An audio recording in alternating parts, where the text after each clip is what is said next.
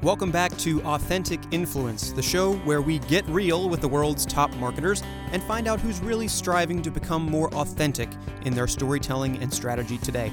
I'm your host, Adam Conner, and this week I'm so glad to be presenting our interview with Jed Berger, the Chief Marketing Officer of Footlocker. We cover a number of really important topics today, like connected loyalty and experiences, how Footlocker accurately represents and advocates for its consumers, and finally, some not yet public ideas and concepts being launched by Footlocker's Greenhouse. More on that to come. Jed's got a lot of great opinions, and he gives it to you straight. So without further ado, let's just jump into it. Please sit back and enjoy our interview with Footlocker's Jed Berger.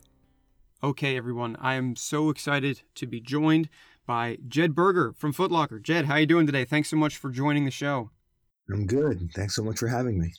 It is uh, wonderful to be chatting with you. Um, though, uh, not the first conversation we've had in footwear. We did talk, chat with Chris Davis over at New Balance earlier this year, but I think we're going to have a slightly different kind of conversation, specifically because of uh, some of the, the, newer things that you are doing in the market today, uh, especially with regard to the secondary markets, and then ultimately, of course, with regard to getting as close to consumers as possible and building relationships. And I can't wait to get into all of that. But let's start, let's back up just one second. I'd love for you to explain for me and our audience uh, a little bit about your journey to get to this point and to this role at Footlocker. Yeah, well, I mean, not that there is a, uh, not that there's such a thing as a linear journey, but mine um, certainly has not been um, anywhere close to that. When I was in college, it, I went to GW in DC, uh, when I was in college, I um, was doing a, obviously a variety of internships. And when you have access to something like Washington, D.C., you really need to take advantage of. So I was actually first interning for a congressman, but then I found my way into some some sports um, internships, which included a company called uh, Sports America, and they owned the property to the McDonald's All American Game, and at the time the DC Capital Classic, which was the Reebok, actually the Reebok Capital Classic, which is now the brand Jordan Classic, um, which probably people are m- much more familiar with now. Um, and so I was doing a lot in the basketball space, and I had met some people from the company Hoops TV, which was owned by And One. And this is um, not to date myself, but this is early 2000s, very, uh, 2001 and hoops tv was uh, if you don't remember it it was sort of a hot commodity in the in the dot com era um, and it was it had amazing content um, but probably the video capabilities from the user perspective weren't caught up to where they um, could have the business model that they thought. Um, but the content was amazing. And I got pretty close with some of those guys, and we decided to take the content platform and put it into a print magazine. So um, uh, uh there was a print magazine that was really led by a digital business model. Um, so myself and a few others, we started the basketball magazine Dime. Um, and uh, that was right out of college, very entrepreneurial. We shared a, uh, we shared our first office in New York City was shared with a, a, a, New York City modeling agency. It was like I was 22 years old and it was like a dream come true. and we had never, none of us really had much publishing experience, but we were, we figured it out. Uh, we we acquired a second magazine called Bounce. We started a agency called 94 by 50, and we eventually um, had an online network of sites um, that was included of things like um, Nice Kicks or Kicks in the City or Hoops Hype or Real GM, some really influential basketball and sneaker sites that are still around today. And we were representing them from an advertising perspective. And we built a really nice small business for ourselves. Uh, Dime being the sort of thing that we are most known for, but not necessarily the thing that we made the most money for, to be honest with you. Um, we, from an agency perspective, we were doing a lot of work for uh, Everlast, and the CEO of Everlast, who actually also was a GW grad, uh, went and became president of Modell's Sporting Goods, uh, which is a, a, a, northeast based sporting goods company yep. owned by Modell. I know it well. Yep, and um, and he went and became president, and uh, you know, Modell's was a, was a little bit of a turnaround at the time, um, although it had an unbelievably strong heritage and um, a great footprint in New York City and and New, and the New York area Uh, but he brought in Seth was going to bring an entirely new leadership team, and he uh, he asked me if I would come be the his SVP of marketing. And I thought, you know, I'm 28 years old at this point. It's a it's a it's a significantly sized company, and I and I I thought it was a good transition for me to go from sort of startup mind and an entrepreneurial and bring that into a independently owned but much more corporate. Um, you know, much more commercial. I'd say much more commercial company. Uh, so I did that, and we had an incredible couple of years there, um, and sort of built my reputation in the industry. Um, built my reputation internally, learned a lot about retail, uh, made relationships with the with the brand partners, and uh, about two years into it, found myself with some some options of where to go next, and Footlocker was was one of them, uh, and you know it was more in the it was more in the direction of what I wanted to be doing next too, which was, um, uh, you know, really building great point of views and great storytelling and great creative.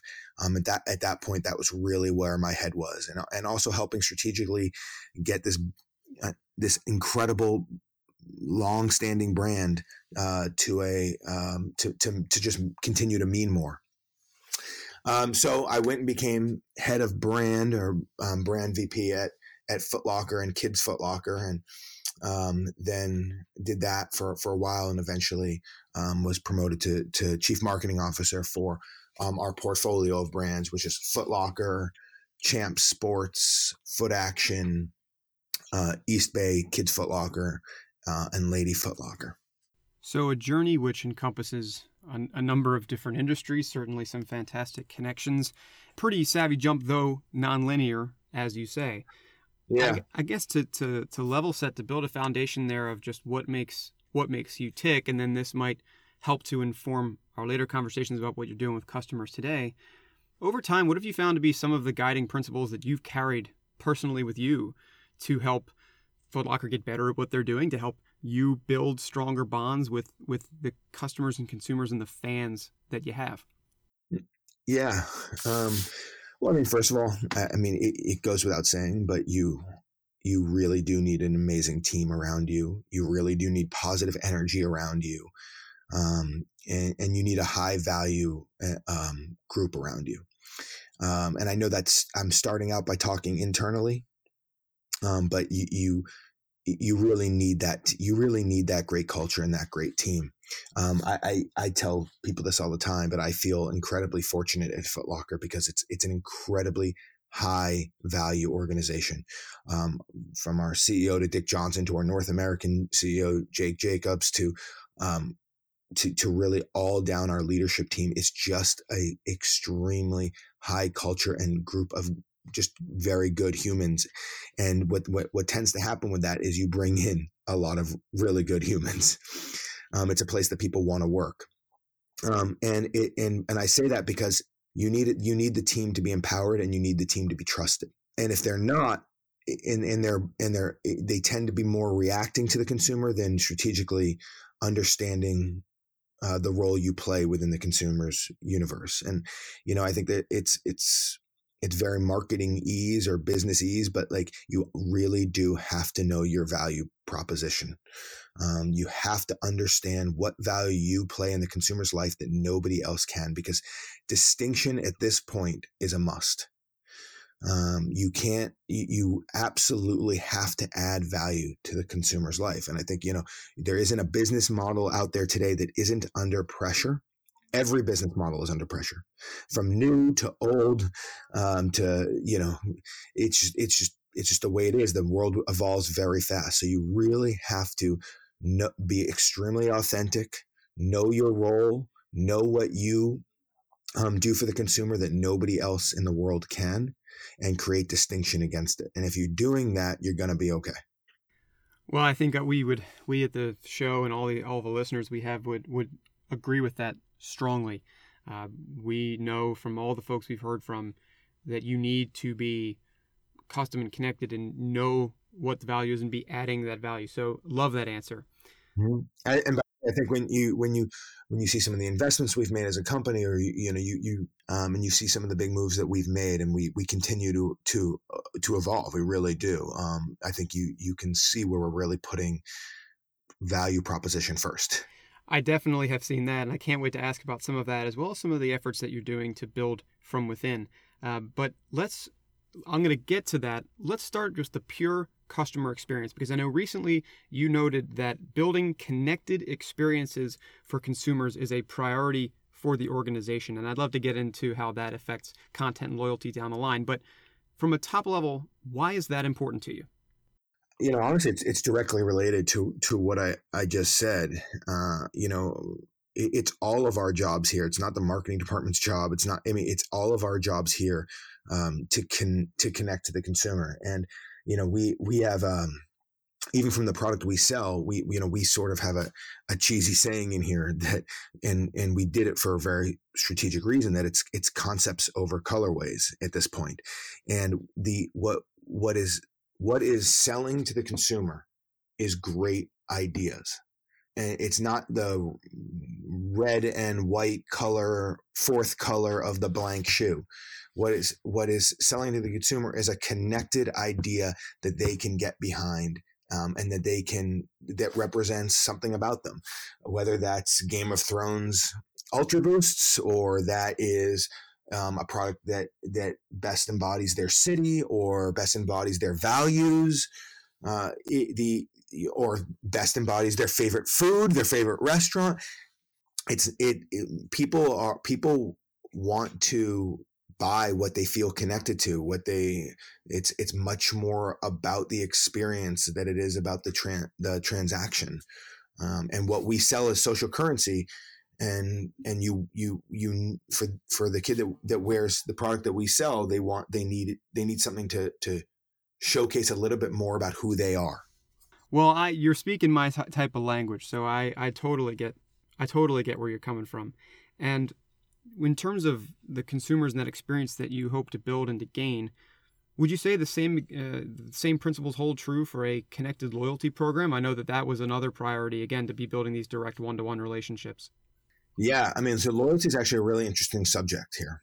Um, it's one of the ways that we are transforming. Uh, we have so I, I, went through all the different um, i went through our portfolio before so we actually for years and years and years we have sort of kept walls up between our different properties so we didn't make it abundantly clear that champs foot action foot locker and East Bay were all owned by the by the same company but we've we've developed extremely strong sharp points for each one of our um, banners.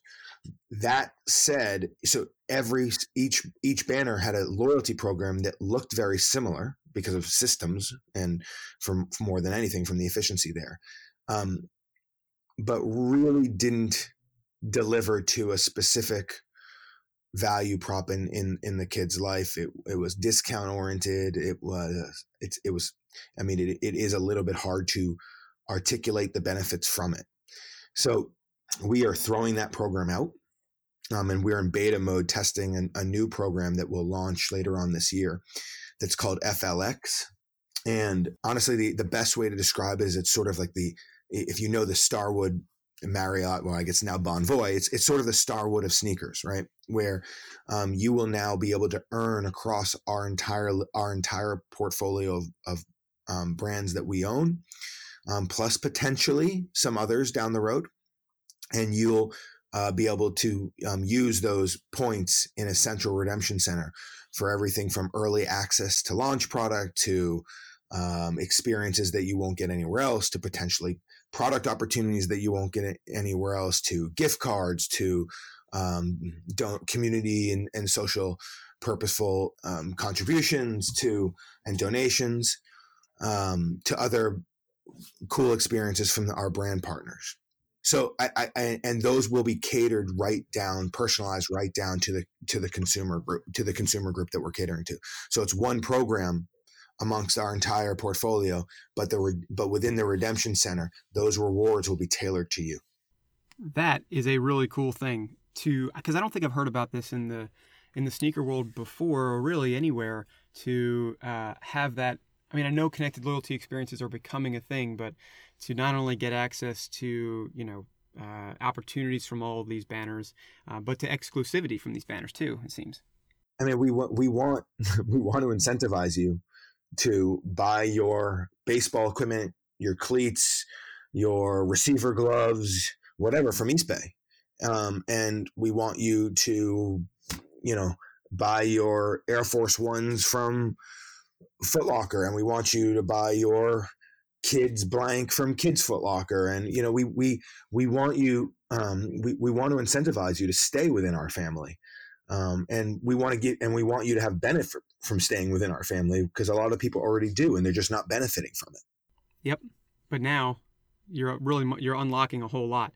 And yep. um, that's in a primary market which is great i want to talk for a second i want to shift gears for just a second because there are a few markets that i have witnessed over the last couple of years and maybe it's just because it's been publicized more but gain more popularity and really appreciate more, maybe even on a dollar basis, than than the sneaker secondary market. I mean, I remember it was just a couple of years ago that I saw the kid who everybody uh, probably knows now as Benjamin Kicks. He's a sneaker entrepreneur going on Snapchats with DJ Khaled, now making millions and millions of dollars selling sneakers on a secondary market. Now, you and Footlocker have made some investments recently into this space. I'm curious as to the uh, philosophy around that, and also in this same vein, how this creates extra opportunity for Footlocker to be building these direct relationships, these connected relationships in a much more authentic way.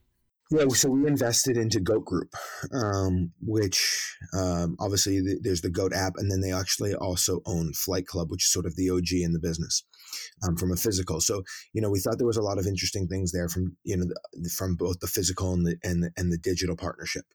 Um, the uh the, and yeah, you know the secondary market is a, a part of sneaker culture that that is is undeniably important and um and you know we when i talk about our value proposition one, one of the things that that we that we say is that we bring and we celebrate sneaker culture with the world and um, if you look at some of the things we, we're doing um, expanding into Asia. We're, we're we have a we have a new store um, community store model where we bring our best expression out of the mall and right to the community. We just we literally just opened an incredible store in on, on Eight Mile in Detroit, um, you know, right into the community in, in Philly.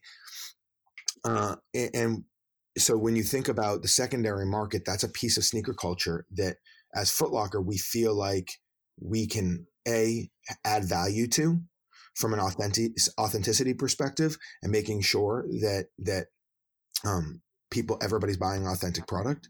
And also you know i just talked about flx you can start to see where there's continued benefits from a loyalty perspective across um, the secondary and the primary market. Yeah i see that for sure. And um, i think it's a really smart investment to be making. Um, in, my opinion getting something on on a secondary market, no matter what the product is, is going to make for a much more inherently sort of raw and by that nature authentic experience. Of course, you're also making sure that you're getting authentic product, but that sort of less highly produced environment is where I'm sort of going here because that to me is what strikes a more sort of down to earth real experience. But no matter whether it's secondary or the primary to get these amazing in-store and amazing experiences through the entire Footlocker family. I'd love to know about some of these experiences you're currently driving for consumers and specifically how you're taking advantage of that. I mean, you, you've said that connected programs and personalizing experiences are so, so important. I imagine there's plenty that you're doing in order to to leverage and amplify these individual stories and experiences that are being told, um, increasing your influence in the meantime. I'd love to get your perspective on that too. Yeah, no, I think it's a it's a great question and something that we we look really hard at. Um, we we definitely feel like we're advocating for our different consumers, and each one of our brands, our banners, our Foot Action, Foot Locker, Eastbay, Champs, advocates differently for a, a slightly different purpose, and builds experiences that emotionally connect on those purposes, right? So where Champs is much more in the sport lifestyle and Eastbay is sport performance and Foot Action is much more about the self-expression and the style and Footlocker is really for the sneaker obsessed. our banners are tasked to build authentic and connected experiences that emotionally relate to them. And that's both from the product, that's both from the products that we create, the way we tell those stories, the social purpose that each one of our banners has, um, which I think is a place that we're trying to formalize and and and and and really um, make bigger impact. Whether we feel like that's weighing into conversation socially, or whether that's activations within the community. Uh, I think that the the Footlocker team has done a, a, great job in the power store that or the community store that I just talked about model, where they are um, activating, where they're activating locally. They're they're giving um, people in they're giving influencers and different creative talents in the markets the opportunity to perform, to show their gear, to sell their gear. Um, in Philly, we have um, a, a, brand that we're really empowering called Live Life Nice that's done extremely well. Detroit um, has Detroit versus everybody and, and, and a couple and a couple other different brands. So we're giving we're we're trying to to empower the local communities within the lens of um, sneaker and sport culture, or at least sneaker and youth culture, um, and give them a chance, give them a spotlight and a chance to shine so I don't know if that, if that if that completely answers your question, but really it's it's our our each one of our different banners our tasks our tasked to advocate for their consumers and connect with them on real experiences they're creating from a from a product storytelling perspective and an and an experience perspective all across the journey, whether that's within digital, social, or in store. It makes sense. A comprehensive, complete experience for everybody, everywhere, all the time. Uh, completely understood, and I'm glad that that's what you're striving for. And in those fully developed environments, especially, it's important to have those experiences. I'm also curious, and I know that there is a great deal of investment happening uh, within the concept of incubation, specifically within Greenhouse, which I know is a relatively new development at Footlocker. Yep. And when you are working within that, first of all, I want to hear a little bit about that. And then also would love to hear about how what you've just said building these strong connected experiences and being truly representative of your customers everywhere how centrally that plays into how you incubate those new ideas coming through that greenhouse. Yeah so um, I can, let me explain greenhouse quickly. So um, it, we we were we launched greenhouse internally um, probably eight to ten months ago. And we were uh, you know we are we are an Footlocker Inc. is an does an incredible job um, delivering commercial success and um, and delivering to the annual P- to the annual P and L. Um, and what we wanted to do was create focus uh, um, around incubating new ideas, new partners, and just um, pushing really pushing us and the industry to places that we uh, that have been unreachable, that have been unresourced, and and and maybe even occasionally make us a little bit uncomfortable. But we wanted to create focus around that. So we brought in a team, a small but mighty and incredible team, and we wanted what we and what we wanted to do with that team is is is keep them out of the way of the things that prevent us from attacking new ideas and new thinking. So we literally um, move. We don't have them in our office although they were here today actually. Um, but we they, um, we don't have them in our office, and um, and they have they haven't launched publicly yet, um, but they are um, a, a, true incubator for the organization, and it we have them building out into three different um, sort of silos. One is called uh, concepts. One is called uh, collaborations, and one is called Think Tank. And concepts concepts is really how we work with our um, our, brand partners and new brand partners either differently or we incubate new new brand partners. They're doing some actually, you know, you, you mentioned um, Chris Davis and New Balance.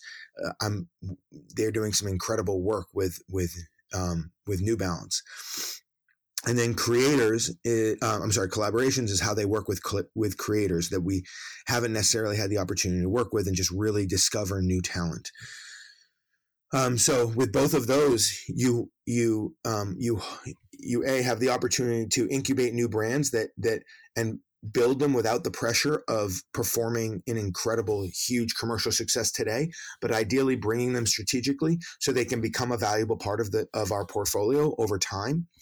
Uh, and, and with, with, creators, it's the same way. You can find, um, hopefully, you find talent to work with in really culturally um, relevant ways, and um, and and and they can become a bigger part of the industry over time. And then the last one is think tank, where um, the, the the team is challenged to to really stretch the organization, stretch our thinking, um, and push us to places that that we haven't been before, whether there is product at- attached to it or not. Um, and and honestly, some of the um, some of the investments that we've made uh, have have been um, apart come from think tank. Um, Super heroic was actually a brand that that um, the the greenhouse team really recommended us talking to. Um, so that that that group will launch publicly with a consumer facing shopping app. And the idea behind that is the is the app will will literally tell only one um, one story at a time. So um, one of I'll give you an example. There, we're launching a, a franchise called O1. Um, they're launching a franchise with um, with Dao Yi Chow, who of Public School, which is a really connected sort of fashion meets streetwear um, brand that's been around for a little bit and it just does ama- amazing things. And and Dao Yi um, is is a is sort of industry famous and uh, an incredible guy and and has seen the fashion industry be one of sort of the worst about waste and um, he's been a part of it and he wants to to do something about it. Um, so and he's also been a part of the hype community where psny public school new york and something like a jordan have had um, hype product and and um, he wants to can now take those two incredible passions of his in in um, in better intentions and sustainability and hype and use them to help not only educate consumers but also educate um, and and work with brands to build with better intentions. So we're going to have a platform through Greenhouse that will also build into the rest of our ecosystem that will produce with our brand partners pr- product that has both that was both built with great intentions with sustainability in mind and also has the hype that the sneaker culture loves and and and is driven by and fueled by and we'll bring those things together um, and over and we'll drop um, different prod um, different collections over time. So that's just a, that's just one way that that um, we're incubating an idea, we're connecting it to a really powerful and needed uh, industry and con, and and um, consumer passion point, and we're growing it from small to hopefully that's a great thing that if that if that can become mainstream if that can become mainstream and develop consumer brand within our ecosystem. That's just one project that the team's working on out of like 15 to 20 so you got a lot of things going on but those are that's i'm glad that you mentioned it because those are the type of things the qualities of things that i was i was hoping that you would say given uh, sort of your principled stance on being uh, connected and being direct and being innovative building hype as it were. And I think that the, the important thing about about Greenhouse is we had to create room within the organization to have to create focus on next that we can't just be in the now. And it's and when you talk about uh, important values having self-awareness is incredibly important and this is a company that has it. So it goes all the way back to your company values.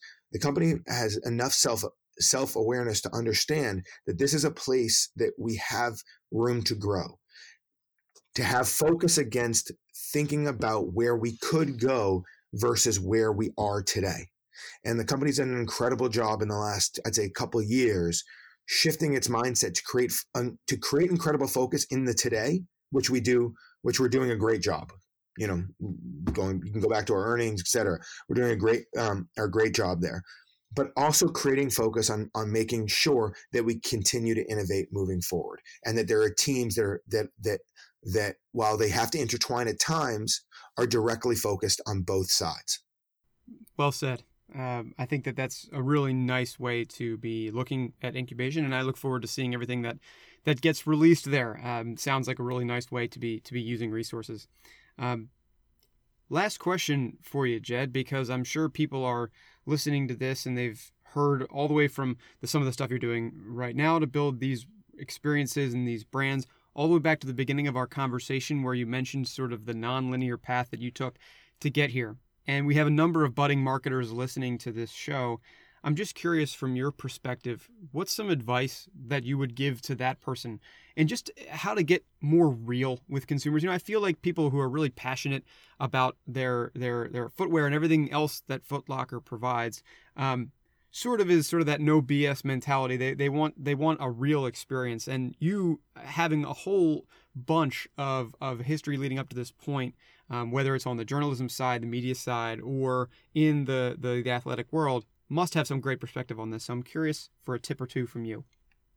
Yeah, so I mean, I would I would say a few things. I'd say first for the younger community that's that's probably just getting started, find a way at the beginning if you can, where you're not, where you don't have to be driven by money. Meaning, of course, you need to, to make a salary, and of course, you need to make money, but find a way to um, to get the best experience and the best learning you can early on because you're gonna have to can for your your first however many years six two to six years have to be continuing to learn uh, and making relationships and building and and and building your your identity as a professional. And learning what you want to do and where your strengths are and where your weaknesses are and working on them. And to do that you you you have you may need to go from place to place to place a couple times. Uh, in fact your you're really your your best chance at earning more over time is to go from place to place to place until you get to a foundation set where where you're building your salary um, at a higher point. So I would say try to put yourself whether that means you have to wait tables, babysit, move in with your family, whatever it is, try to put yourself in a position early on where money is not the biggest motivating factor. We're learning, building relationships, um, and working on your craft is the number one thing. So that's that's that's the first thing I'd say. And then from a marketing perspective, th- th- this is um, I, this might sound a little bit contradictory, but I would say be a business partner and not a brand marketer. Uh, that doesn't mean you're not in marketing. That doesn't mean that you don't consider yourself a creative. That doesn't mean you don't consider yourself a marketer, but you be an entrepreneur, be a business leader first. Be the person who can take the company's unstructured thought and create structured strategy from that. Be the person who creates paths to solve problems, the paths to seize opportunity. Uh, be the person who, who, who creates the narrative um, and galvanizes your internal stakeholders, your external stakeholders, and eventually your customers. Um, and I would say do that all while being a positive force uh, in the in in the company and when i mean positive force i mean have positive energy um, be somebody that that people want to be around um, that be be somebody whose personality is infectious be humble but also make sure you're the person that it is is looked at as the respectful challenger uh, you know, I I play the devil's advocate in the room very very often. I like to think that I do it respectfully, and I like to think that I've earned the right to do it. Um, I also have no problem being the person to apologize. Um, I have no problem saying being the person to say I was wrong. Um, I have no problem doing both of those things, even when I believe that it wasn't true. I have no problem with um, with an idea not being mine. I have no problem with an idea being mine and giving it to some and giving it to somebody else because I think it gives the idea a better chance to thrive. Um, so those are all those are all um, I think pieces of um, what's made me successful and got me to the place that I am. Well, I, those are two great pieces of advice, and, and folks take take them to heart. I mean, this is somebody who clearly got that entrepreneurial spirit, has done a whole bunch of things. So that is words, uh, food, food for thought. Jed, I can't thank you enough for joining us on the show today, sharing your experience, and I can't wait to see what Foot Locker has yet to come. No problem at all. I can't wait to see what Foot Locker has yet to come too. Thanks again to Jed Berger from Foot Locker for joining us today on Authentic Influence. It was great to hear your perspective and learn a little more about what makes Foot Locker tick, or kick, as the case may be. If you enjoyed today's episode, feel free to follow us and subscribe wherever you get your podcasts. And if you're really inclined, leave us a rating and review on iTunes. It's always great to get that feedback. You can also write me on LinkedIn at Adam J. Conner, and you can find me via email adam.conner at govivoom.com. That's G O V I V O O M.com. We'll be back again in two weeks with another fantastic story. And buckle in, we'll have Linda Boff from General Electric. So stay tuned for that. In the meantime, for Authentic Influence, I've been Adam Conner, and you'll hear from me again next time.